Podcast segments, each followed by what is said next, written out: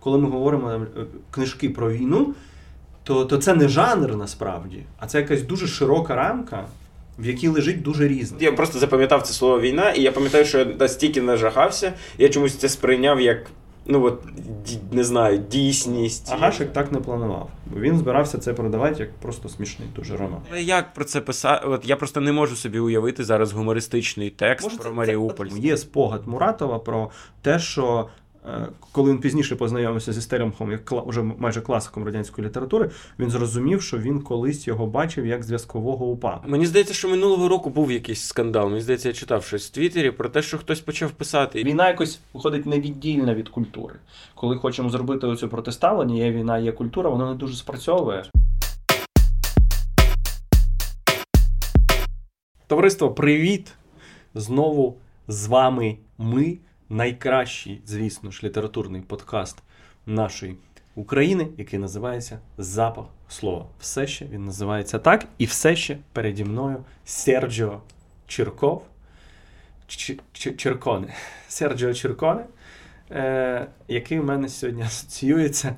Він постійно в одному і тому ж кольорі не дає мені ніяких можливостей. Е, вибрати асоціюється з романом Ольги Кобилянської Земля. Земля. Земля. Землистий колір. Земля. Земля. А скажи ти про мене. Е, вітаю, я вас переді мною все ще Жан-Клод Станісевич, е, і він мені сьогодні нагадує. Що ти мені нагадуєш? А ти мені нагадуєш? Що, ти знову сказав? Вов. Я знову хотів сказати, що в мене одні асоціації про тебе. Коли ти почав говорити шато, я думав, Шатобріан, нічого Ні, собі. ні, ні, ні, ні, не настільки. Ну, е, щось з е, Ганса Хрістіана Андерсона. А, щось з Андерсона. Щось з Андерсона. щось Вичитав з Андерсона. все-таки. Да. Читався. Щось з Спасибі Андерсона. тобі. Координати нагадують. Такий Про так координати. сьогодні казковий. От ти сказав координати. А у нас тема сьогодні, яка е, по-своєму підв'язується до координат. Тема Мгм. не проста, але тема принципова. І про неї можна говорити ну, з дуже різних перспектив. Це називається література і війна. Ми посеред війни.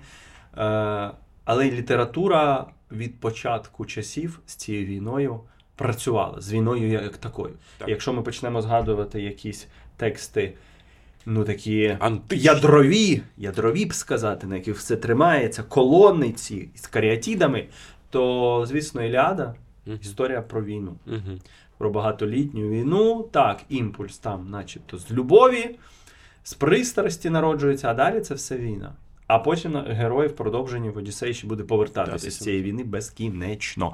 От тому е, війна насправді не хочеться говорити невід'ємна частина культури, але так уже сталося, що Ну він ще й повертається Вона- крізь війни. вона там. Так, так, він ще й повертається, але е, війна якось виходить невіддільна від культури. Коли хочемо зробити оцю протиставлення, є війна, є культура, воно не дуже спрацьовує, тому що е, від початку це такий якийсь як сплав. Просто дуже дивно, чому люди. Чи, чи це працює так з усіма, і чи так працювало з усіма поколіннями людей, що до моменту, поки тебе не торкається війна і твого покоління, ти думаєш, що цей розподіл є. І що Мгм. війна була колись, і зараз вона неможлива. Ну, я просто не знаю, е, там, в 20 ск- столітті, скажімо, чи. е, Люди, сучасники, які застали, чи вони жили теж з такою думкою, як ми до початку повномасштабного вторгнення, або більш свідомі люди до 14-го, е, з думкою про те, що ну це в книжках, це в Мгм. історіях, це не з нами, це не про нас, і ми до цього не Ну, у мене довго було це враження. Тобто, оскільки Друга світова стала настільки катастрофічним досвідом, Так. е, ну я не пам'ятаю, що Грузія для мене не була сигналом. Мгм. Мені було 21 тоді, у 2008-му, я ще так не думав. Я був взагалі, взагалі повз мене- скільки мені було? Мені було 12. Е, напевно, 11 років мені було, коли Грузія була. Так, тобі має бути більше, бо якщо мені. Ні, в 2008. Так, мені 21. 12, 12, 12. Все. Вирахували, так. Ну, 12 років. І е, пізніше, да, напевно, вже в 2014 році я почав, почав міряти, міряти цю історію і, і, і сюди, але так досить не, не, не впевнено. І таких ка- картин, з якими потім зіштовхнулося в 2024-му, у мене не було. А, тому твоя оця інтуїція чи думка, теза, вона е, не безінтересна. Що це розрізнення так можна розрізнювати, коли це не твій життєвий Так. досвід. При Коли тому, здається, що це там війна е, як певна тотальність, і тільки так може існувати, яка ж там культура під час війни, а потім ми опиняємося в цій ситуації, розуміємо, що ось війна, А ось ми а ось, а ось культура, а ось підкаст. А, а ось театри якось працюють, а ось навіть якісь артисти їздять на передову, Мгм. і навіть туди до хлопців і дівчат щось е, ем, е, доходить. І, і воно картинка ускладнюється. Тут, е, начебто, війна це вже дуже особисте для, для всіх нас вже от весь цей час. А, а в мене ще й мама з Горлівки, то для мене це давно особисто. Я з 13-го року в Горлівці не був, а до цього щороку їздив кожного, кожного літа і не тільки літа. Е, особисто про війну і літературу. Я не можу сказати, що це була моя тема, що я до неї спеціально якось тягнувся. Але, звісно, це радянське тло е, з різними книжками. Там же були дуже різні книжки. Відверта контрпропаганда е, погано зроблена, і відверта контрпропаганда краще зроблена, і таке, що йшло контр до, кон, до пропаганди. Та? Е, І, е, і тексти, які довгий час залишалися невідомими. Словом, воно там було різне, але мене все одно якось це не вкручувало. Не вкручувало скоріше фільми, і то пізніше. І більше моєю темою став Холокост, як це не дивно.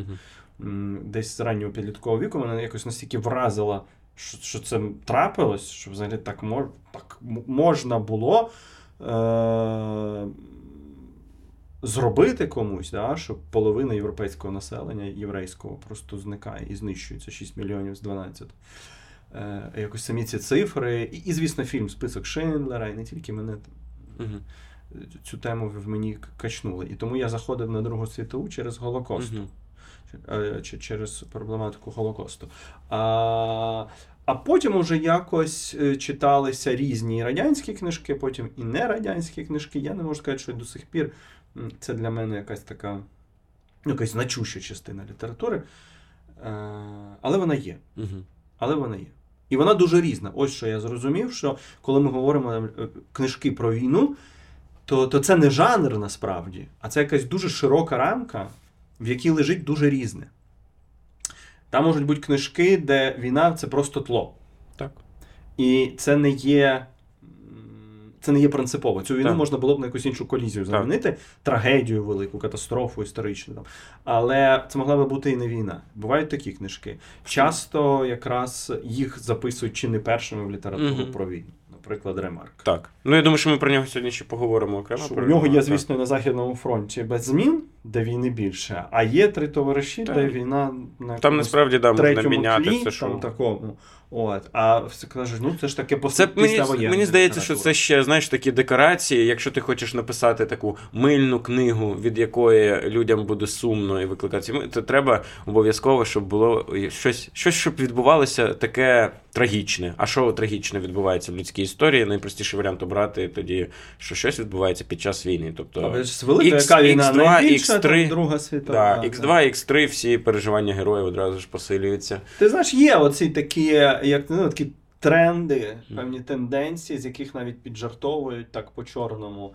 І такою, такою тенденцією в якийсь момент став Холокост. Якраз Мгм. що, типу, написати великий роман, і щоб там не було Холокосту, неможливо. Мгм. Що десь мають бути якісь ем, євреї, когось мають знищувати. І так і казали, що великий роман без Холокосту не великий роман. Це такий жарт на західному книжковому ринку був. Мгм. Так само і з Другої світової, очевидь. Да, щоб е, за пломбом вийти, щоб задати масштаб.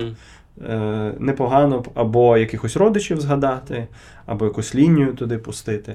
Правда, так, так воно є, і це е, треба дивитися все одно, як це зроблено. Тобто, книжка може бути сто разів прорахована на всі аудиторії, і бути написана все одно дуже добре, і, і залишитися в історії Мгм. літератури. Наприклад, Швейк, книжка про, про війну. Дуже нетипова на той момент книжка про війну, пригоди вояка Швейка Гашика. Вона не писалася у вічність, вона писалася як книжка тут і зараз. Гашик сам розвішував по празі оголошення. Приходьте, це так, це типу гомерично смішно, і будемо слухати. І, і взагалі це ну, не позиціонувалося як серйозна література. Натомість зараз це такий матричний текст про війну в 20 столітті. Абсурд, дивний негероїчний герой, Угу. е, абсурд, який перетікає в комедію, в трагедію, врешті, і все воно таке переплавлене. Е, і ось воно. А Гашик так не планував. Він збирався це продавати як просто смішний дуже роман. Тобто те, що книжка прораховується, не значить, що вона погана. А буває навпаки, коли пишеться з дуже похмурим чолом, таким і з претензією в класику, воно виходить, а це якась чиста спекуляція. Просто чиста спекуляція. І такого ми бачили немало насправді. Коли велик, багато сотень сторінок, і там має бути війна. Ну це якась як кон'юнктура, знаєш, не політична кон'юнктура, там, Літературно. а така культурна кон'юнктура, ідеологічна все одно. Вона не політична, але Ну, це така ідеологія. е, своє, свого роду шароварщина, тільки, Ну, та, така- а, тільки може мінятися атрибут. Е, Замовлення, внутрішнє ринкове замовлення. Що, книжки про Другу світову, там і, і вели, велика кількість таких стоїть. Всього різного. Ну, бачу, ти заходив е, в літературу. Я зараз розумію, що більшість літератури, яку я в дитинстві читав, вона була пов'язана так чи інакше з війною, якраз таки з Другою світовою, але я заходив в неї через особливості е, середовища, в якому я зростав. Через е, велику вітчизняну війну я читав багато. Я- Вона там так і я називалася Велика у мене є- Вітчизняна. У мене, у мене там прям серії цих книг. Да, про- да, да. я- я б читав прям дуже багато цих е, книжок в дитинстві. Я не знаю навіщо це дитині. І у мене один з таких є спогадів, як я малим побачив у діда книгу. Вона називалась е, Вчора почалась війна. Це цікаво, бо це фільм взагалі, то це може була А може новелізація. Може, А, це- а може це була касета? Може, касета може це була? була касета, до речі. а може новелізація Ну, я фільму. Тобто це спогад десь на рівні, от я тільки читати навчився, mm. і тобі, може це дійсно була і касета. Ну от я просто запам'ятав це слово війна, і я пам'ятаю, що я настільки нажахався, я чомусь це сприйняв як. Ну от не знаю, дійсність, я не знаю, як діти інтерпретують ось ці всі історії. Що я прям щось пішов до батьків, розплакався і дуже боявся.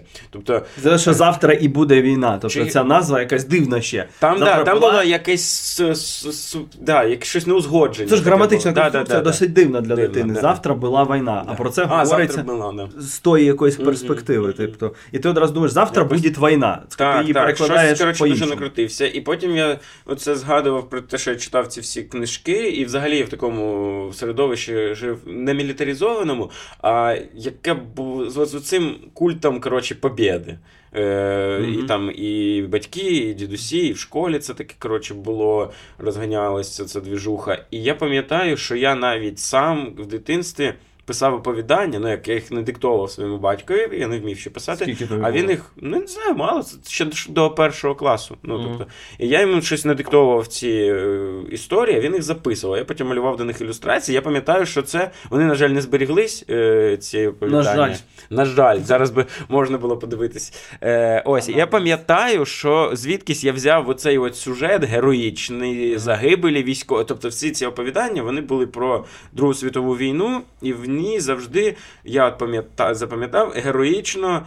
Е, Гинули вояки. Тобто там був Мгм. якийсь завжди командир танка, якийсь мав, який мав. А, це, мабуть, пов'язано з цією радянською піснею чи ще щось. Ну, от Мгм. тут такий у мене є спогад, Це- що Це якось частина дуже. міфології радянської. Да. Да, да, це да. зараз те, що в мемом стало, он в танки Так. горів. Да, Чи так. я в танки горів. Так. А, а радянська спочатку культура це продукувала як такі І- трагічні образи. І воно дуже глибоко так десь е, в мені в дитинстві було. Я прям це щось цікаво. Мені прям цікаво це було. Я там щось читав цю повість о настоящем чоловіці. Ще ну коротше, весь цей весь пласт радянської літератури про війну. Я там е, майже перші книжки, які я почав е, читати, це були саме Ну, що вони Я- були побіля тебе. Вони були побіля мене, і тому що мені їх так прям навіть е, виховували. У мене не було такої Це- навали. От. У мене в Горлівці у бабусі стояли шеститомник Нюрнберзький процес, по-моєму, шість томів грубі про Мгм. процес над нацистами. Мгм. Можливо, ще звідти оця історія про Холокост у мене почала тягнутися напівсвідомо, бо бабуся мені щось переказувала про, про ці вироби зі шкіри, оці якісь такі жахалки. Е, таке було. А, і ветеранів не було довкола, бо в моїй родині їх не було. В школі, в якій я був, запрошували ветеранів, але от якраз там почався певний сув, бо я бачив цих українських ветеранів, Мгм. і які намагалися не всі, але підсвітити цей український рахунок. Мгм. Ну, Було, коли ти бачиш що україномовних ветеранів, і це не УПА, Мгм. а УПА десь присутнє в сліпій зоні в такій, і тільки в старшій школі я щось почав збирати докупи це все. е, ти розумієш, що це перший український фронт, другий український фронт, е, армія. Е, випалені землі, е, то ця монолітна історія з вітчизня... від ця... саме називання вітчизняна Та, війна та, починає та. проблематизуватися. Типу, вітчизняна чи я? Да. Хто яку вітчизну захищає? А потім, а чому не Друга світова, як в західній традиції це називається? Чому не з 39-го Да. А які взаємостосунки тут між різними ем, представниками різних народів різних націй? Е, чи точно це спільна рамка спільної війни? Е, і, і чи всі е, представники Ми- одного мене народу до- вважали, що це саме така війна, а не інакша? І це почало проблематизуватися. І потім я вже побачив цей український рахунок в українській літературі. Бо спочатку я бачив, звісно, в радянській літературі фільми, потім були якісь, напевно, книжки теж. А далі вже і це е, якраз пізня моя школа.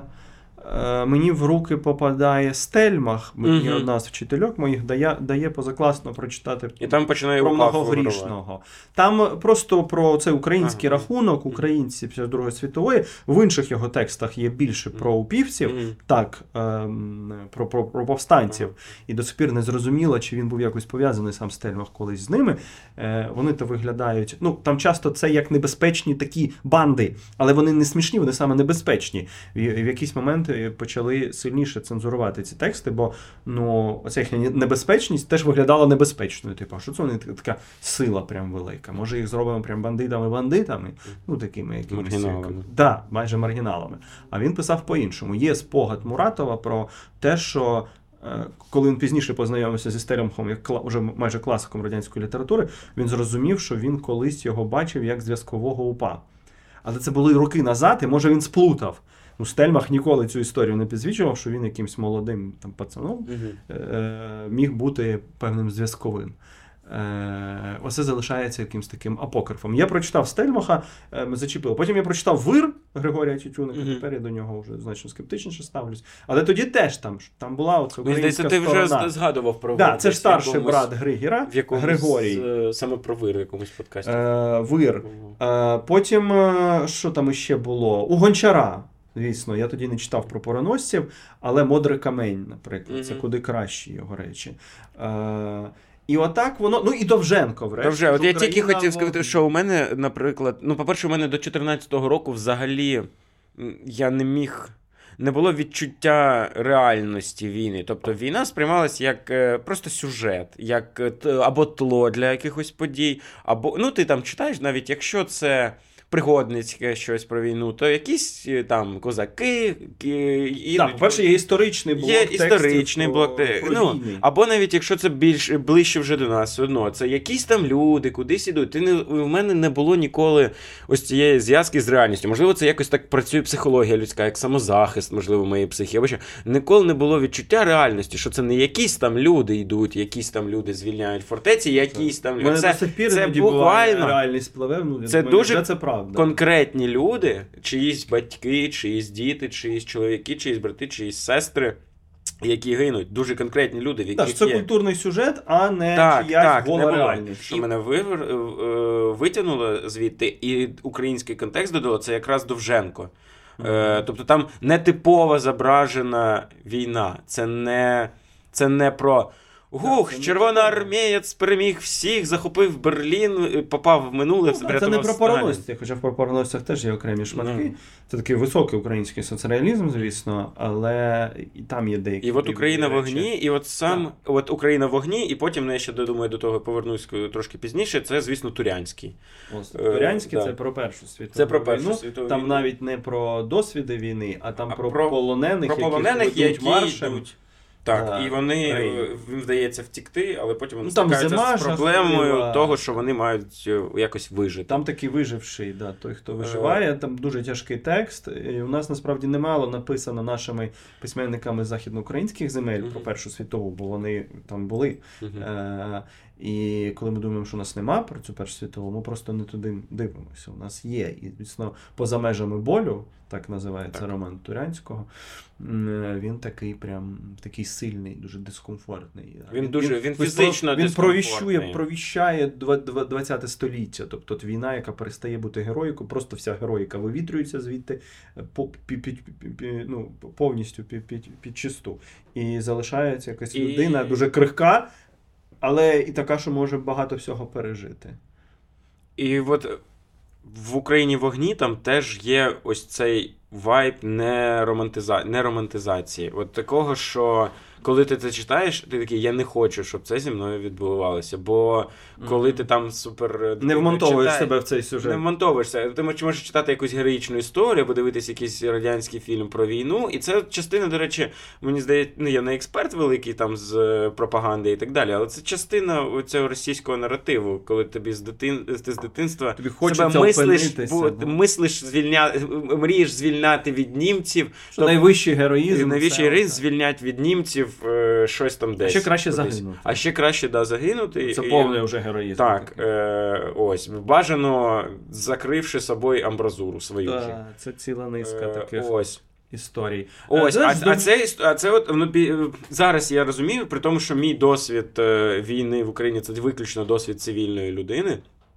Е, але все одно зараз, знаходячись ближче до цих подій в реальності, споглядаючи війну в телефоні, в, в новинах скрізь, ти прям відчуваєш ще більшу силу цих текстів, наскільки вони, наскільки вони ближче до реальності. Україна в вогні етапна штука. е, Він її пише під час війни. Е, Там відбувається розгром в 44-му році, в ніч з 30 на 31 січня.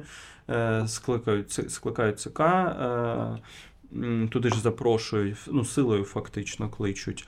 Е, пр- Зазбирують е, українських радянських е, класиків, типу Бажана, типу Корнічука. І Сталін, уважно прочитавши Україну в вогні, розуміє, що це така бомба підкладена під багато наративів історій про, про цю спільність. Про він навіть закидує перегляд ленінських норм Довженкові. Там летить йому все, все летить. Вони всю, всю ніч, як він потім буде писати в щоденнику сам Довженко, розпинали мене всю ніч, на шматки розірвали за цю Україну в вогні. Е, Все-таки Сталін його мислив головним таким ідеологом в кіно. Най-най. Е, Який йому вже дав якусь кількість фільмів, від якого він ще чекав. І тут ця людина з своїм символічним капіталом авторитетом е, пише таку історію зовсім не героїчну, де номенклатура виглядає паршиво і жахливо, де є всякі пристосуванці, де видно, як Україну прокидують, як центр її прокидує, віддаючи німцям. Ну і, і ці всі тактики випаленої землі, такого якогось буферу. ем, Між Польщею і Росією. І про все це там є. І, звісно, вона е, нікуди не йде в ні в який друк. Вона все. Довженко все це сильно переживає. Я думаю, що навіть його пізніше онкологія десь звідси починається. І, і потім друк не повний буде в 60-х роках, а повний тільки в 95-му році. І це ж кіноповість. Мгм. Він це робить так з прицілом, що буде знімати.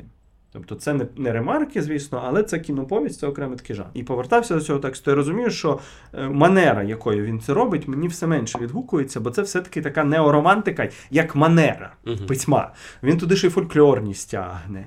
І оце сидить запорожець, аж Мгм. жінка його навіть сам е, це такий сказ, яким він хоче говорити. Він такий фольклорний. Мгм. Просто через цей фольклор проривається дуже брудне справжнє життя.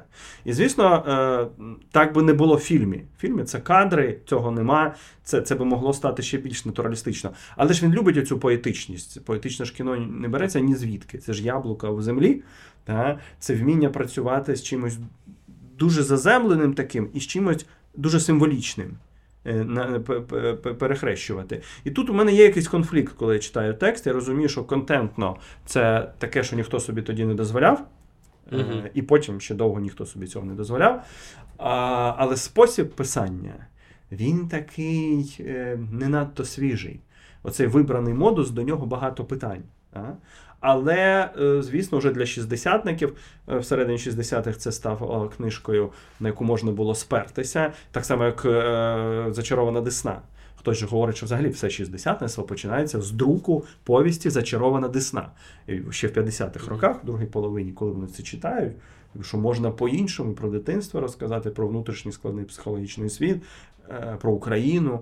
е, Що, типу, оце дає поштовх. Але і Україна в вогні ем, допомагає шістдесятникам по-своєму. Тому тут точно треба це називати. Треба говорити про Григора Тютюника. Григорій то одне. Так. Він отримав за вир Шевченківську премію. Це більш такий роман номенклатурний, і, і врешті Григір значно талановитіший, ніж старший брат Григорій. І у Григера є ці повісті, там Климко, наприклад, про дитину, яку, яка під час війни е, губиться, якась дитина посеред великої трагедії. Це щось таке щемке. Там дуже легко піти знову ж таки в спекуляцію, але Григір не йде. Е, і Климко в цьому корпусі наших текстів про війну обов'язково мав би бути. І, і це цікаво, до речі, по- по- поєднувати, порівнювати. От нещодавно Netflix екранізував маленький, е, зробив міні-серіал на чотири серії Все те незриме світло. Це книжка Ентоні Дора, називається, так само називається, перекладена українською. Він отримав Пуліцер. Там історія про Другу світову, фінальну фазу, 44-й рік, про німця і про е, французьку сліпу дівчину, які посеред кінця цієї війни, ці обстріли, бомбардування німецьких міст, і е, вони в Європі зближуються одне з одним. Типу, вони наче рухаються на зустріч. І це така як мелодрама в, в таких. Е, Історичних декораціях. Мені здається, там є певна спекуляція на оцій такій крихкій любові, дівчина сліпа. От, е, є там такі якісь напівзаборонені прийоми. Але от Климко е, теж можна було про нього так би розказувати, при, приблизно так само. Хоча треба було більш натуралістично це робити. Дуже по-різному працює з темою війни. Тобто навіть зараз ми ті тексти, які ми згадували, Дуже вони різні. всі абсолютно різні. І яка, яка функція має бути літератури при висвітленні війни? Це, це, Нема, розумієш, якби ви жили в якомусь це політичному режимі, це. там це- би був цей замовлення спущене Мгм. або продиктоване, е, і тоді це мала би бути е, значить, набір героїчних Бо прикладів. з одного боку у нас є там список Шиндлера, так. е, а з іншого боку, у Які нас мені, є, до речі, подобається значно більше в фільмі, ніж в книжці. є, є, є, наприклад, не знаю, той самий Швейк, де прям абсолютно комічно. З якоїсь сторони можна подумати, а як хіба можна про війну смішно? Виходить, що Жартом. можна. Ти бачиш, є Я різні хотів- модуси. Війна настільки Да. значуще явище для людини і для людської культури Мгм. загалом, що до нього підступалися і будуть підступатися по-різному. І ми вже бачимо навіть середини нашої війни це, це відбувається по-різному. Хоча з, з переважанням трагічних е, обертонів. Е, можна комічно, це здається одне з найважчих, але в 20 столітті оцього чорного гумору, такої сатири. Ну, сатира це навіть більш типова е, штука. Е, постібатися над системою, над, над якимись ідіотизмами. А саме такий чорний гумор, з якого ти можеш і посміятися, і ти сам дивуєшся, що ти з цього смієшся, то оце вдається талановитим. І тут, звісно, Швейк. Е, І тут е, Джозеф Хеллер, Пастка 22, Мгм. про Ясаріана, про Другу світову війну, про вильоти, про те, як він постійно ж намагається себе видати за хворого, щоб не вилітати нікуди. От. І оце його е, таке небажання брати в цьому участь героя, е, розуміння, що він в якійсь логіці абсурдистський такий. І саме це правило закон 22, що той, хто насправді розуміє, що він там хворий, він уже не повністю хворий. Е, ну, словом, там такі, така оця запльотність. Е, це теж досить талановито зроблено, його слава не дарма. Е, ба більше, у нас після 2014 року, після початку е, війни в Донбасі, з'явилася і своя книжка, де про АТО намагалися писати легше через такі курйози певні. Це був Богдан Жолдак, е, покійний батько Дарини Жолдак, який написав роман. Роман в історіях такий Укри. Воно називалося. Там, де, наприклад, е, в дзеркальце, значить, косметичне випадково бачить ворога, коли фарбуються, бачить ворога. Ось такі якісь історії. Воно мало полегшити. Це мало з одного боку відсилати і до Інеїди. Наша то новолітня література починається Починається теж з історії про війну. Не тільки світова література чи західна починається з Іліади, наприклад, або з епосу про Гільгамеша, де цього вистачає теж. Ось, будь ласка, будь ласка, Іван смішно- Петрович Котляревський, там смішно, в кінці вже не дуже смішно, досить драматично, але війна. У нас на початку лежить книжка про війну. Потім е, про це якось забувається на тлі Марусі і Квітки Основ'яненка. Бере гору ця така сентиментальна лінія, але потім куліш Чорною Радою. З цим своїм вальтерскотівським романом активізує все це вальтерскотівство. З'являються романтичні історичні повісті, романи там в другій половині. Е, Там буде передовсім війна жити. А потім ми вже говорили. Ну, але це, а, а от скажи, будь ласка, а це все одно ж там війна, це просто фон. Ну, тобто, це в першу чергу історії. Не знаю, як це жанрова література, грубо кажучи, ну, якась так, така там розвага. є війна як антропологічний Так. досвід. Якщо ти про це, що типу, давайте спробуємо в цю безодню поглядатися, щоб щось зрозуміти. Да, такого там нема. Мгм. Хоча на рівні окремих письменників е, є дуже жорстокі такі криваві сцени, на які вже зверталися уваги, чого це стільки крові там лється. Е, І це не могли пояснювати теж таким нашим колоніальним статусом, що коли ми не можемо на когось це вилити, Мгм. не можемо м, бунт підняти справжній, ми це в літературі, воно виплюскується як таке текстуальне насилля. І може це така кількість текстуального насилля, вона має е, прямий зв'язок з нашим статусом, наприклад. От. А потім те, про що ми поговорили, е, потім це Друга світова, е, дехто. Звісно, їде на імміграцію, там створює певні ем, тексти, пов'язані з Другою світовою. Хоча не сказати, щоб теж були якісь тексти, які тільки закручені на війну. От е, у Самчука є війна, але це не, не прям книжка, яка ем, тільки про війну. Да? Не сказати. Але є. І це і, інший погляд на, на війну, звісно, в якому є оце повстань, повстанство. Е, є такі мініатюри, які до сих пір мало відомі. І я, готуючись, почав гуглити, а де їх можна знайти. Хіба е, один лінк знайшов. Це такий Йо, Йо, Йосип Позичанюк, який сам загинув е, під час Другої світової. Е, Він був в УПА, і він писав такі мініатюрки, буквально там дві сторінки. Такі, це навіть не новели, це саме мініатюри. Вони розходилися, мали якесь вірусне таке е, розповсюдження, їх читали, знали, у них була своя слава. А це Такі замальовки про але вони, але вони як- це гумористичні якісь, Ні-ні, чи це просто, такі драматичні, просто драматичні це такі про якісь події, да? Да, і Мгм. я би е, волів би, хотів би бачити Позиченюка виданого, щоб подивитися і на це. Колись в спогадах Юрій Шевельов теж говорить, що да, я, я теж це почитав, і це якісь дуже спресовані такі тексти. Ну, можна дещо з цього знайти. Тому е, потім уже, да, це радянська література, імміграційна література, там теж було. Е, потім пізня радянська, такі от як Григір Чучуник, трошки Дімаров, е, кому дозволялося дещо по-іншому про це писати. Е, Дрозд, Володимир. Е, І потім 90-ті, а там ж вже афганська війна була. І у нас є Василь Славчук, який писав тексти про афганську війну. І вони десь ділися. Про них взагалі майже ніхто не знає. Старше покоління ще знає, а от молодше не знає. А немає він взагалі такого враження, там. що афганська війна, вона. Ну, не те, що її наче приховують, а її наче це як от така велика поразка радянської е, армії, Радянського Союзу, яку просто намагає, наче не було. Ну, Що так таке? е, тут же ж є теж І свій український числі рахунок. Безумовно, українські. Ми ж там були е, якось ці воїни-інтернаціоналісти. І Славчук теж по, Мгм. в такій складній перспективі це все підсвічує. І тобто є романи про українців на афганській Мгм. війні. Це романи, з якими доречно ознайомитися. Славчук продовжує писати, але він якась така тіньова фігура. Тобто був він. І якщо спробувати це якось типологізувати, то ми побачимо дуже широкий веєр такий. Будуть е, такі чорно-комічні романи. Так? Е, Ми вже сказали, хто це. Е, Будуть такі романи, де буде переважати трагедія і ще й з патосом. Це, звісно, радянська така література. Хоча всередині радянської літератури теж почнеться ревізіонізм, який врешті приведе до проклятих і убитих. Да? І це книжка, яка зовсім по-іншому говорить. Це реальний такий. м, Такий е, е, е, ревізія того, що, що створювалося в, цій літературі соцреалізму. Ну, так само, як і Гросман, до речі, його життя і доля, жизнь і судьба.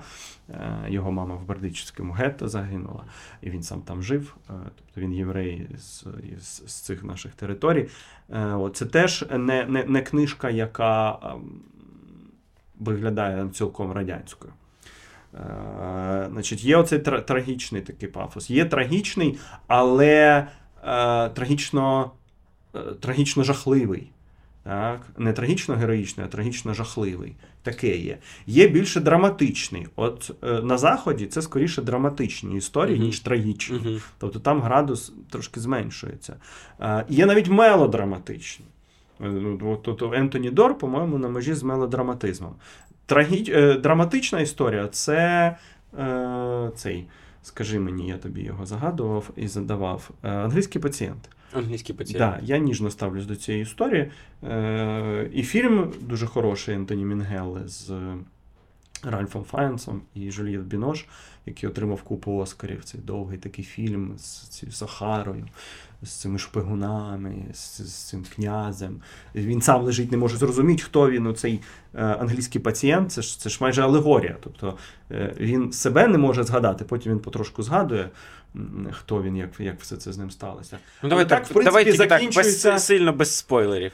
Це, це, це навіть не спойлер, бо там ну, в перших кадрах все буде зрозуміло, і, і можна буде спрогнозувати, чим це закінчиться. Важливо, що між цими точками відбувається, вся ретроспектива. Але це насправді алегорія європейської людини. Закінчується європейська людина ось тут.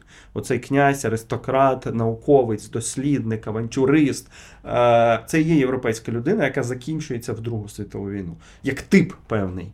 Тобто англійський пацієнт це як от європейський пацієнт Мгм. такий. Тобто Друга світова е, ставить крапку на певному проекті. Тобто, як ми бачимо собі цю людину. Далі почнеться щось інше. Та?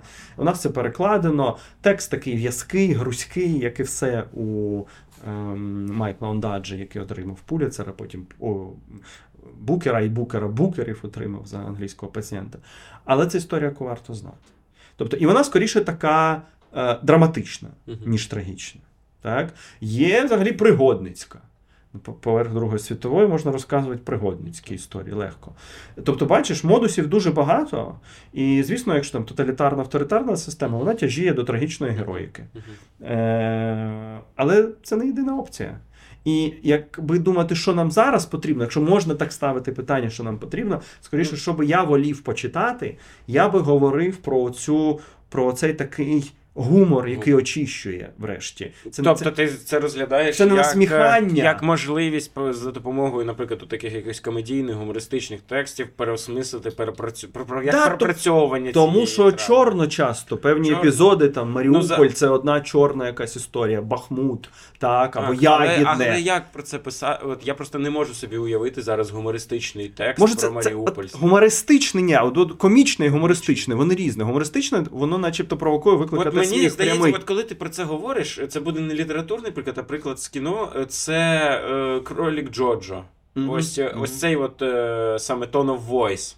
Так, скоріше як, такий. От, от такий підхід Мгм. до Цілком. проблеми. Це Тому дуже що талановито це зроблено. дуже талановито, дійсно. І я зараз скажу саме от про tone of voice. Да. Ну, от я- яким чином людина працює з м, травмою цією великою. Мартін Еміс, у нього був була такий роман, вже покійний Мартін Еміс, е, син е, Кінслі Еміса.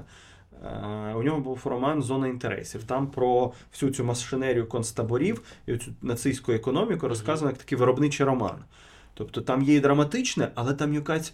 Там якийсь гротеск, типу, як вони з цього всього наживу роблять. І вони це мислять економічними категоріями. Він спеціально це підкручує, каже: ну, типу, ми можемо цю мову застосувати до цих процесів? Ну, в принципі, можемо. Але виходить ефекти від, від зіштовхування не зіштовхуваного, тут людське життя, а тут цифри, гроші, виходить, вибивається якась інша іскра така. Нам хтось скаже, ну це ж пройшла дистанція. Правда, це, це, це речі, які на дистанції. Це взагалі величезна дискусія, коли писати.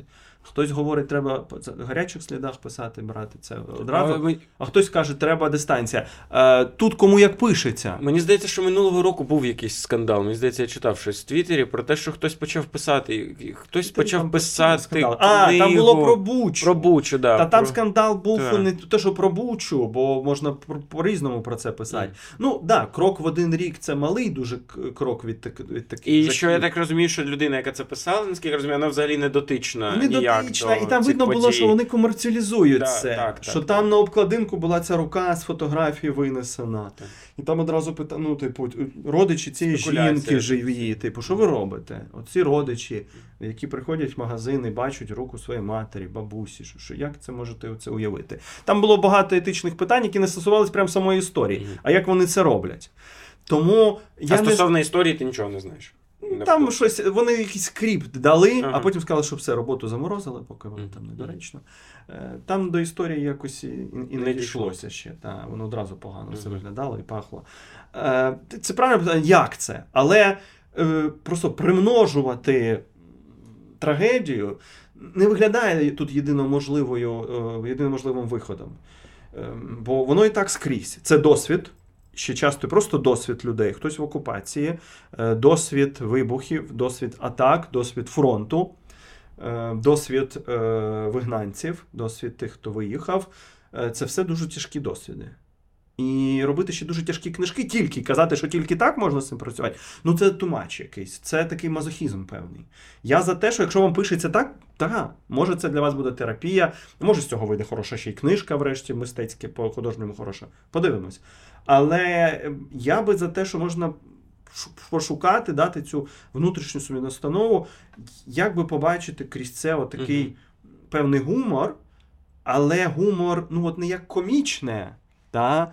не таке, що має розвеселити таким веселим сміхом, а скоріше як е, такі дивності, якісь дивовижі, та? як вітальність, скоріше як от життєва енергія. Мгм. Тобто, може, у тебе посмішки не буде на, на, на все обличчя від цього, але це просто буде м, з іншим е, відчуттям читатися, світлішим. Тобто гумористично, Тобто, скоріше як ось це світліше.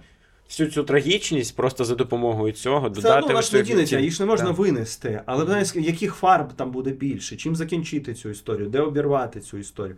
Я, з яких мізансцен її вибудувати? Ну багато ж було і, і, і правда смішного. Я думаю, на фронті таке є. Я про це теж нічого не знаю. Але я коли пішов в самооборону, боже, скільки там цього смішного було за тиждень, поки я був в кінці Борщагівці. Ем, Я коли відправив своїх, залишився на Борщагівці, де батьки, і там став в Боже мій. Що я там тільки не надивився? Ці всі колишні закладчики, які тут браві воїни, і люди з кірками, які ходять, тому що іншої зброї нема.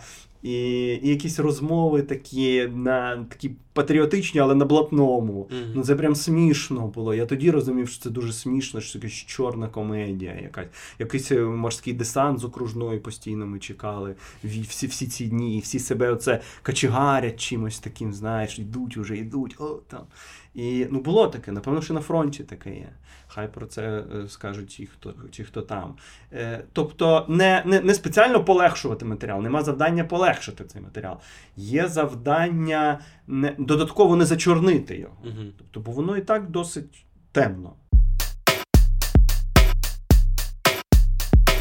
Чиїй думці авторитетній я довіряю, говорять е, публічно про те, що це конфлікт на війна на дуже довгий час. Мгм. Тобто, і навіть якщо буде якесь е, умовне там затища, або Мгм. буде якесь припинення вогню і так далі, це тимчасово. Тобто, поки існує Росія як загроза для української державності, воно буде продовжувати. Це вдовго. Це- Вдовго. І якщо ми подивимося зараз назад, це теж дуже довго було. Е, і по ідеї вже мало якось в українській літературі теж бути представлено саме ось цей конфлікт з Росією.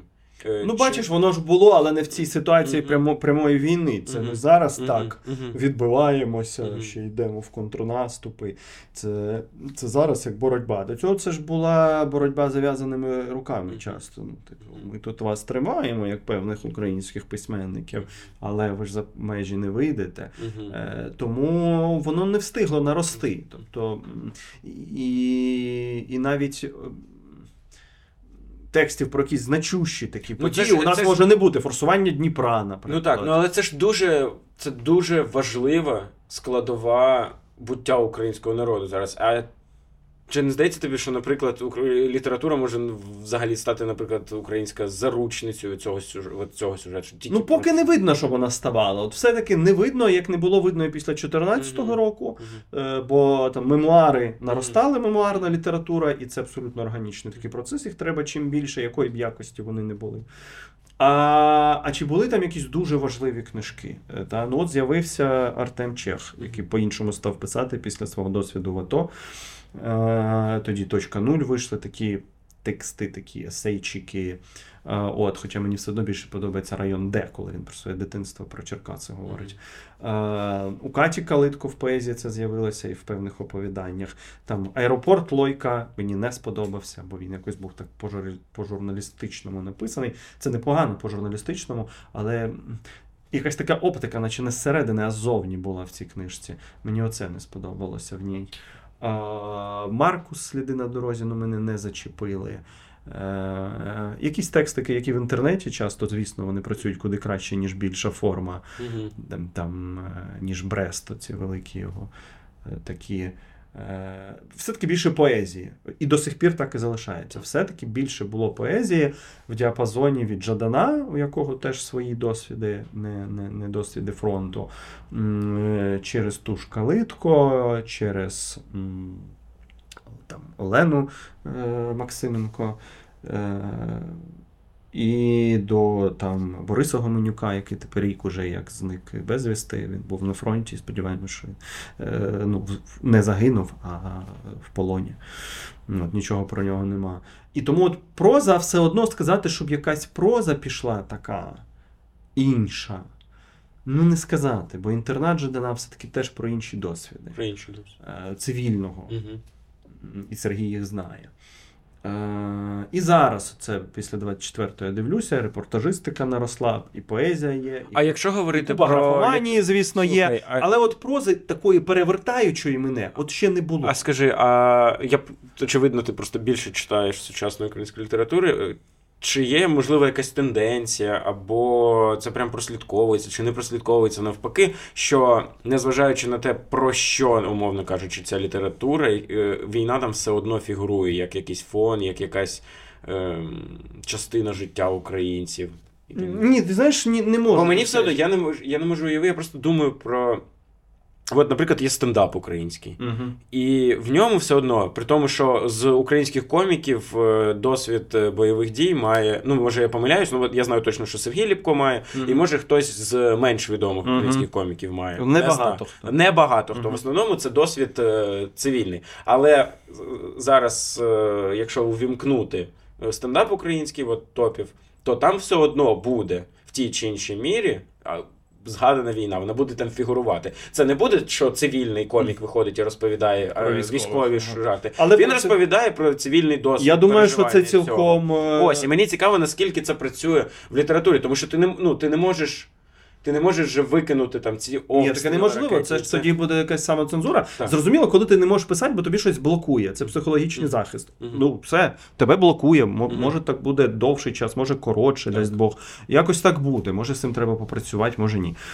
А, є самоцензура. Я завжди проти самоцензури. Аж такої. Ну, тобто, якщо це не Ну. речі, які розхитують сильно якийсь периметр, якщо ти думаєш, що ти зараз заговориш там, не знаю, про внутрішніх ворогів, і це буде дуже якась така дискусія не на часі, да? але це ж не про мисте... це не про коміків, там, не книжки, це скоріше там про публічних інтелектуалів стосується. Про доречність почати дискусію тоді тоді. Отак я розумію.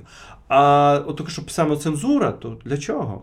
Тим паче, це може мати терапевтичний ефект в усі сторони. Людина це проговорює, і воно виходить на поверхню. І люди Люди це- слухають і такі, точно, це ж можна не тільки між своїми там щось говорити, а можна ширше. В цьому мистецтво завжди має цей терапевтичний діапазон.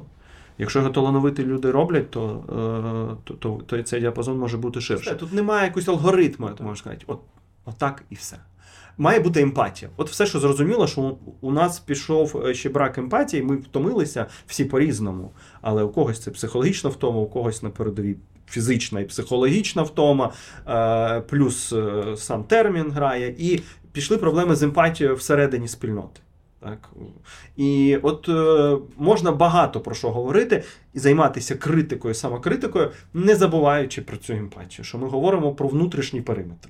Ворог у нас за зовнішній периметр. Є вороги і всередині, цим має СБУ займатися. А, але в принципі, коли всередину ми дивимося, ну ми не можемо, е, не можемо не думати, що нам жити тут всім разом. Типу, Е, от, от, от, от цього. Ми всі просто- різні, але ми всі Е, українці. Це піде, це, це може піти. Ну, якась тенденція може вибудуватися зовсім інша від тої, якої ми говоримо. Поки що тенденція така, що більше мемуарів, і, і, і це має бути.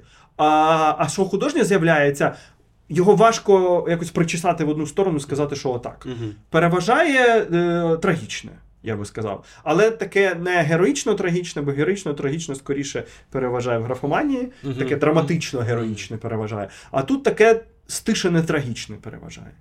Отак. Але я думаю, що це не єдина тональність, в якій можна про це говорити. І навіть люди, які бувши і будучи на передовій, потім щось пишуть, навіть якісь свої пости, текстики, фрагментики, вони теж це під, підтверджують самими цими своїми писаннями, письмом, що е, можна по-різному. І я би сильно хотів, щоб оця така стишена трагічність не була нашою єдиною інтонацією. Все-таки у нас є Неїда. Все-таки у нас був Подерев'янський. Ми вміємо робити смішні речі е, в дуже несприятливих для цього обставинах. Бо Іван Петрович пише в дуже несприятливих обставинах, коли ніхто не ставить на українську культуру. Це, це натура, яка пішла. Її нема вже ма- майже для багатьох, а він це робить. Так само по дерев'янській в 90-ті, поверх всіх цих сюжетів, е, пише Гамлета, якийсь матричний такий текст видає. Е, Тобто це не значить, головне розірвати цю зв'язку, що там, де і лунає сміх, там відбувається якесь знецінення. Так. Да, абсолютно це неправда. Просто. Це неправда ніяк. Сміх може очищувати, сміх крізь сльози, різні модуси сміху. І те, що тут може бути за- загибель близьких, а тут може бути якась уже гомерично химерна ситуація. Просто. І так часто і буває. От не забороняти собі давати і це. От це, а тут і це одразу, тут це і оце. Е, от, щоб не, не, не було. Не було такої там, суспільної чи культурної цензури, це ж самоцензура. Тут має бути відчуття доречності, бо інакше це теж не має звалюватись, знаєш, оце сміємось, отже, не здаємось. Ні, ні, да, бо Мгм. тоді можна досміятися до, до, до, до рівня кварталу. Ну, типу, ні, ні, ні. Не так це працює. Сміємося з емпатією побіля смерті. Угу. Якась така конструкція у нас. Смерть постійно скрізь, загибелі скрізь. Е- але це не значить, що треба, треба вибрати тільки одну дуже трагічну тональність. Врешті, нам віддавна бракує, і, і в світовій літературі є дефіцит оцього високої такої комедійності. Комедійності такої не, не з надривом живота, а комедійності тонкої такої. Якщо подумати, то кого ми читали востаннє дуже смішного. Для мене і Вудхаус не дуже смішний, але це дуже давно було вже. Ну, наприклад, е, Вонегут забавно дуже. Теж дуже давно все було. Типу, в новому столітті спробуйте згадати, кого ви смішного читали. Не стендап американський, український, не подерев'янський і рванець. У нас, слава Богу, були якісь імена. Ось вони. Там навіть е, Жадан в Депешмот місцями дуже смішний. Оця Дуже тітка, яка перекладає про Jesus Christ, це дуже смішно, прям дуже-дуже. І... Але згадайте, нема. Ну тобто м, відбувалась така драматизація культури, може і трагедізація. Бо наприкінці ХХ століття якось чекали, може, полегшення, що закінчується тяжке століття, далі буде краще. Ага. А краще не Стало. І оце велика розгубленість прийшла на початку 21 століття, що, типу, а де ж обіцяне то? І воно може зачорнило ці кольори. І з комедією стали проблеми. Я би не те, щоб її не списував, я би її осіляко повертав. І Саме як. Комедія стала дуже. як, розумну, як розумну комедійність Так, так, таку. Вона стала дуже приземленою в тому плані, що от на, що на рівні фізіології, Хо-хо-хо. на рівні е, Так. падання на банані і так далі. А оце я розумію про яку комічність. Тобто, і що це, це говориш. прям регіт, що комедія це скоріше регіт. А у мене комедія. Да, це о, як цікаво ми живемо. Це, да, це щось таке, типу, боже, яка химерія. Типу, да, Так. це якийсь такий інший ефект. Так, так, це, так. це не регіт, це, е, це посмішка. Може, це навіть дуже гірка посмішка, може, це не усмішка, а посмішка. Але о- отак. Там. Да. От тут треба розрізняти. Ти сказав про Воннегут. Да, Воннегут це ще одна література про війну, дуже значна, дуже важлива. Американці, взагалі, попри те, що вони не воювали на своїй землі, вони спромоглися написати якісь знакові тексти, як Хеллер, як цей. Врешті, може, і Селінджер багато чим пояснюється досвідом Другої світової. Його нема там прямо, Так. скажімо, але він там є в підкладках. То, що ця людина Ой. бачила концтабори, можливо, це вплинуло на, на його спосіб Скажи. письма. Ем, Тут воно нема що тут теж шукати якоїсь справедливості. Так, і наша справа висвітлити е, це теж ем, тою мірою, якою ми вважаємо за потрібне. Е, Є у нас, ну є, ми вже про когось сказали, так, так. і Ну- ми точно назвали тільки якусь верхівку, там от, а, Ну, грубо Чех. кажучи, ти дуже, дуже красиво, вітієвато підсумував е, фразу Тараса Чмута якось буде. Е, ні, ну якось буде ні, якось буде нам тут е, не, не підходить, бо ну якось тоді буде, що ми будемо писати Я маю на увазі, якось буде. Ну, що буде. для внутрішнього споживання, воно буде. Ну, Мгм. то буде, бо.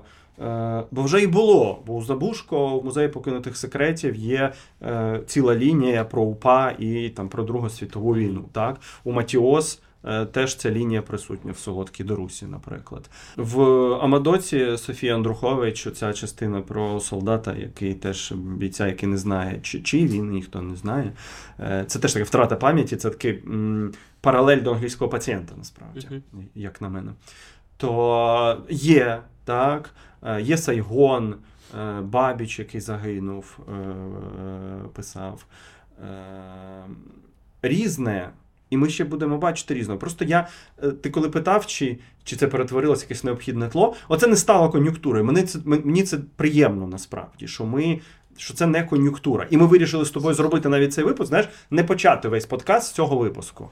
І ми готові тепер поговорити. Ну і то, і то взагалі мені здається, що ну, у нас теж обмежені дуже досвіди для того, щоб про це говорити. Ну, ми це І- свої, бачиш, ти про Так. подкаст говориш, це справедливо. Я про літературу говорю. Е, Ми постійно зазначаємо, що це досвід Слухай, цивільних. А ось це, коли ми говоримо про те, що пам'ятаєш, ми на початку згадували про дистанцію, що має прийти дистанція після трагедії. А чи не пов'язано це можливо навіть не з тим, що має там загоїтись рана. Стати суспільство менш чутливим, а можливо, це люди, які цей досвід пройшли, мають дозріти до того, щоб його художньо е, Захотіти, змогти. змогти. Ну скажімо, умовно кажучи, зараз на фронті приходить, є е. проходить цей досвід, який за 20 років е, він або вона трансформує в Може роман. бути, може, може бути і так. З іншого боку, є Артур Дронь, поет ось з дуже молодих, йому 20 з невеличким, який випустив першу книжку, і це хороша така щемка воєнна поезія. Е, Він одразу про це пише. Там є якісь такі, не те, що банальності, певні наївності, але навіть вони працюють на ці тексти. Тому що якась дуже чиста така інтонація у дроня. Да? Є більш складніші тексти Калитко, про яку ми згадували. Ну, не кажучи там Лазуткін, Остап Сливинський, Іра Шувалова, Мусаковська. Багато різних імен в різних поколіннях можна називати, все одно так чи інакше, ну майже всі зреагували на події останніх 10 років, а тепер ще на велику війну. Е, знаєш, після Другої світової війни настільки бу- був період німоти. Він справді був. Німецька культура взагалі після 70-х років почала з цим працювати. І хто думає, що е, з Холокостом розбиралися одразу з Нюрнберзьким процесом паралельно, нічого подібного. Аж в 70-х це почалося. Е, було таке завмирання, певне. Але була німота, що справді така катастрофа. Е, Стільки десятків мільйонів людей, як про це писати? І там група 47 німецька пробувала, звісно, але частіше зустрічалися з, з, з неговорінням. Типу, а як про це говорити? І вже в 50-х пішла якась Мгм. така е, інша історія. Е, так було з Другою світовою. Натомість е, війна е, от Сараєва, облога Сараєва там сербськими військами, то м, хороший, значний, видатний Мгм. е, Міленко Єргович, письменник е, боснійсько-хорватський, він одразу почав писати ці сараївські Мальборо. Він мав цей досвід облоги в Сараєво багатолітньої, і потім виїхав звідти. Е, і я з ним колись мав цю розмову в Вінниці, до речі. Він каже. Ну от е, ми теж про війну говорили, і каже: я з тих, хто працює так швидко. Він теж не, не, не фронтовик, Мгм. не, не той, хто з передової, але каже: ну я за те, щоб чим швидше, бо потім затирається. Мгм. Стільки нових досвідів і викликів іде, Мгм. що вони перекривають. Може. А хтось каже, там неможливо уявити, що зараз от пишемо роман про Маріуполь. Мені ще здається важливо, що війна е, і повномасштабне вторгнення, вона, можливо, е, змінює загалом оптику, якою ти дивишся на світ, в тому числі і на літературу. Бо я, скажімо, раніше інакше там якісь книжки сприймав, і ось ми там згадували. Ми згадували ремарка так е, досить швидко. І як коли почалось повномасштабне вторгнення, і щось десь спілкувались, ми теж щось про літературу, щось про війну в літературі. Що ми читали І- про це все. Да, і про ремарка. І щось Ага. починають мені щось почали про ремарка. І я себе зловив на думці, на якій я взагалі ніколи не думав про це. Що ремарк німець. Е, Він пише про. Про там, своїх там бідні ну. ці хлопці на Західному Мгм. фронті, у них нема зм... А хто туди пішов? Ви, ви, вони, ви взяли зброю і Хто ви пішли. історію? Ви самі почали цю двіжуху, і ти зараз пишеш, бідкаєшся. Ну, те, це знає, я зразу уявив собі якусь російський письменник, Ну, який зараз пише е, книгу про. Те, як е, важко російським солдатам десь е, там воювати проти українців на загарбницькій війні. Е, І, а, да, а, можна а, ці ти читаєш ремарка і такий, типа, ой, Це великий та... парадокс. Мені його Да. теж підсвітили е, в якийсь момент, і я вже кілька разів мав нагоду про це публічно подумати. Що ми знаємо і про Першу, і про Другу світову війни часто від представників цієї нації, яка почала цю війну. Перша війна це Ремарк, друга війна це Ернст Юнгер, до якого з такою пошани став, а він воював і в першій і другій війні. Е, от дуже довге життя прожив талановита людина. Але ж, але ж, той же представник. Е, Ман. Наприклад, ну Ман окей, він політичний емігрант, але так само, коли він пише доктора Хороший німець, Фаустуса, так званий. ну, типу, наприклад, да, от ми якось про Мана так не думаємо, але в цьому щось є, що ми про дві війни, які розв'язують німці, знаємо від німців. Ну, ми думаємо, що це емблематичні тексти, хоча текстів багато різних. Що це за аберація така? Я продовжую про неї ще якось внутрішньо навіть думати. Бо е, вони ж різні між собою. Юнгер е, такий справді такий глибокий, який глибоко пірнає, хоче бути таким інтелектуалом посеред війни. Натомість Ремарк е, пише мелодрами майже з драматичними фіналами. Е, його проблема, по-моєму, в тому, що він робить це по одній схемі. І мої претензії стосуються не те, що він не талановитий, в ньому є якийсь талант, але він дуже тип, тип, типово все Ну, це робить. Однаково, шаблонно. Ремарк це як якийсь музичний гур, і це як е, альбом Океана Ельзи після. Після, Після Глорії. Чи Ні, після, після- суперсиметрії, ти хочеш сказати. Ну там була ще Глорія, коли вони mm. тільки оновили склад, по-моєму. Там вище неба, невидима сім'я. Чи невидима Ну я просто намагаюся згадати ще якісь гурти, якого дуже багато типових пісень. Це дійсно всі однакові ці. Е, от він, е, да, і у нього війна стає потім тлом. Тобто війна не як оце антропологічний досвід, яка сама героїня. Мгм. Та, оце окремо ще підвид романів, де, де війна героїня. От Юнгер намагався такі романи писати, саме щоб показати, що війна робить. Воннегуд приблизно Ну, зближувався з цим. Мені було б саму цікаво, війну. мені було б цікаво, щоб так прочитати щось, щоб воно було зображено в манері Йогансена. Я зараз маю на увазі те, що не навпаки тло для того, щоб показати персонажів, а персонажі, ну, наприклад, якась історія, як три товариші, але ця вся історія потрібна просто, щоб люди, людей відволікти, і, наприклад, А, було да. легше сприйняти Як- саму історію. Як про каже, я про пейзаж пишу пейзаж, так, і тут. Да, я пишу війну, а щоб її Так. все живить, я, звісно, її через когось. Через кого, хто її агенти цієї війни. Ось ці люди. Ну, наприклад. Я не читав, але ще ці. Унесені вітром. Щось там теж Віднесені вітром, звісно, це теж така супер мелодрама Мгм. поверх Великої війни е, зроблена. Е, Дуже по-різному це можна робити. Можна подивитися цей серіал по Ентоні Дору почитати. Це така історична мелодраматика. Напевно, вона нам теж не завадить навчитися робити і так. Але нам треба пам'ятати про уроки Швейка, скажімо. Та. Швейка точно нашої рідної Енеїди.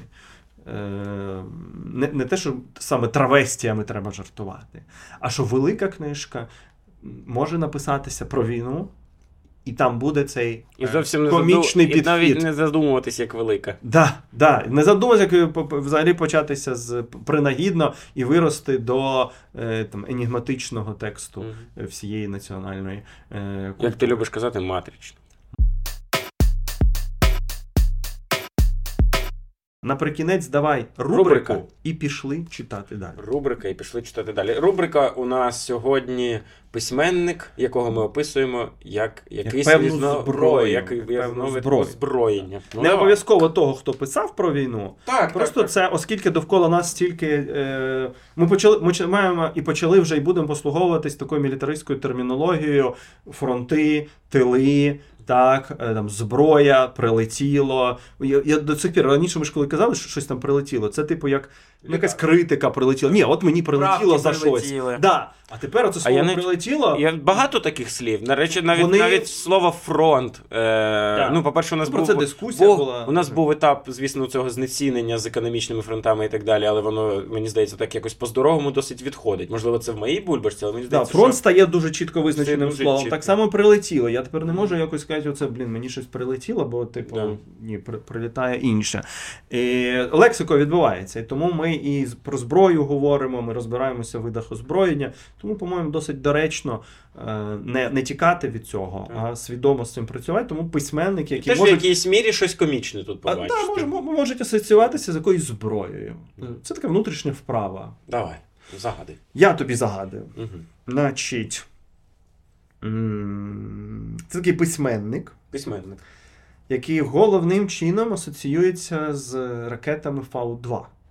Головним чином асоціюється з ракетами Фау-2, бо це такі е, прям персонажі одного з найвідоміших його романів. Він, Це е, там, де. він пише монструозні романи, дуже складні романи. Його ім'я це часто на А позначення чогось такого. Ні, сьогодні ні, а взагалі згадували. Е, Чогось такого майже нечитабельного, але культового. Тому е, він у мене якось зафіксований. Так, а Fallout Фау є. 2, коли це, Це я, я спробую. Це кінець Другої світової, це, кінець Другої це, світової. балістика. Нечитабельне. Щось дуже велике, нечитабельне, але Велике, культове. нечитабельне, культове. Типу, Так, от є там в це- першій половині ХХ століття Джойс, Джойс. Ліс, хоча Мгм, це мгм. перебільшення. А є далі. А є в другій половині хто? Його так часто називають, що він Джойс другої половини ХХ століття. Блін, я, я подумав про нескінченний жарт, але це не воно. Е, от е, Фостер Волес Да. е, відштовхується по-своєму від цього письменника, може навіть Це, це американський. Да, це, це американець, може він його навіть вважає своїм одним із батьків. Це таких. хтось з бітників? Ні. Ні, ні, ні, ні. Це він починає десь Блін, в я той просто- час, а далі йде в постмодернізм, те, що називають постмодернізмом. Я все-таки проблематизую це Мгм. визначення. Але він такий, от папка постмодернізму. Папка постмодернізму. Да, да, да. Ну, головний, ну назви якесь прізвище. Ти Я ба- не знаю, бачив якийсь я фільм можу- з Хоакіном Феніксом, Якийсь який фільм. зняв Пол Томас Андерсон, якого ми вже мали нагоду Так, ми заземлити. Мгм. Е, От він зробив про внутрішній порок. Такий фільм. Я не Про 70-ті. Там не дивився. І це знято по книжці По того ж автора. Так, е, Так. Ну я не знаю, хто це Женя. Я мені здається, я не читав не- і не чув, може. Ні, може чув, але я не. Ні, Це Пінчан. А. Да? Це ось він, Ого. який до сих пір живий, загадковий, відомо всього кілька його. е, Публічних. ні, Кілька його фотографій а, взагалі а. відомо. Він такий майже селінджер ще один. Пінчан і це, рай, е, рай, е, це веселка, веселка гравітації. Роман Веселка. Gravity Rainbow. А є переклад? Є українською вже і переклад. Абсолютно такий про, про фінальний етап Другої світової Мгм. війни. Там ці ракети Фау-2, там, де герой покохається, туди ракета потім прилітає. І він починає задумуватися, що це означає все. Типу, да, це, це, це пінчан. Тому ось ось така просвіта. У нас О, наша, рубрика, клас, наша рубрика клас. перетворюється на рубрику да, просвіти І це. е. А воно е, таке, як. Як Джойс. Е, ні, Це ні. треба Томас Пінчон. Е, там, там є все-таки певний сюжет, там є така химерія, яка тебе може тягнути. Мгм. Він сам був інженером, він багато пояснює про ці ракети, але зараз, по-моєму, це може зовсім по-іншому Мгм. читатися. Тобто е, його треба прочитати як певну історію такого поламаного Варто. героя. Треба. Так. Добре, так. Е, дякую. Е, отже, що я тобі загадую? Е, я тобі загадую, ну, це зброя не фізична, це інформаційно-психологічна операція. Так. Вона спрямована на те, аби супротивника лякати. Е, так. Нажахати, я би Нажахати. навіть сказав. Або здійснити такий. Ну, є таке дієслово to thrill. Як? Як? Е, є таке ді- дієслово to thrill від слова thriller. Е, а, трилернуть. Да. Трилернуть. Да. Я не знаю, чи є таке дієслово. Буде. Е, так, здійснити психологічний вплив. Да. Випускається, значить, воно в великих кількостях і Ага. працює майже безвідмовно Майже безвідмовно і користується популярністю. Невже це король? Король. Невже сам король Та, до нас завітав? тобі загадати Стефен твого. Кінг. До речі, у нас є випуск про Стівена У нас є випуск, десь Да, тут може з'явитися Кінга, зараз лінк. Подивитись. Е, да, подивіться. Ти знаєш, от е, у них роки життя не те, що повністю збігаються, ось є Пінчон і є Кінг. Люди, які на різних типу шаблях. Один в мас-маркеті, а інший, типу, з небожителів, які там всі розшифровують ці книжки. У нього є вигукується лот 49, е, теж перекладено українською, де такий роман про, про, про змови, чи була ця змова, чи не було цих змов. Ну і типу, це все потребує серйозної читацької роботи. Але їх багато що зближує. Те, що ми загадали одне одному, це теж. Е, да. До речі, у, у Кінга є про Другу світову, є в окремих оповіданнях, є окремі контексти там в, в більших романах. Тобто він ну, не заплющує на це очі. А? Це, це, це Ну, а що це за великий роман? Без... Е, За великий роман без Другої світової. Але він і не паразитує. У нього нема такого, що наче якісь там мерці після Другої світової встають кудись ідуть. Не так він з цим працює. Скоріше, як от. Це приклад того, що людина сама може витворити найбільше зло. Не треба чекати іншопланетян і зомбі, щоб це зло впустити в світ. Подивіться на 41, 45 роки, 39, 45 роки. Подивіться на це все. Так? Слово, ми так поговорили. Тут е, це справді така територія, яку ми спробували розмітити. І е, може, колись ми ще до цього повернемося. Да, бо, бо це те, що потребує артикуляції. Найгірше, що це можна зробити, не говорити про це. Да? Якщо є потреба. Якщо нема потреби, ні. А якщо є потреба і замовчувати, оце якось давити його е, в собі, е, кудись ві- ві- відсувати, от, отак не треба. Бо, бо так витворюються якісь додаткові неврози. А ми, слава Богу, ними запаковані і без того. Все пропрацювали. Е, спасибі тобі, Сергій Чертков. Дякую вам. Е, спасибі вам, товариство. І попрощайся з нами по-людськи. Підписуй на мені. На мені це неофіційна, Я неприваблива старша сторона людина, подкасту. я забуваю цю Де- актуалістику. Отже, дякуємо, що додивились до кінця. Ставте лайки, залишайте коментарі, пишіть ваші пропозиції, на які теми ви б хотілося ще почути дискусії в цій чудовій студії е, на громадське зміст. І не пропускайте також е, подкаст Альберта Цукренка про сучасну українську музику. Бережіть себе. Колокольчик. Діліньк.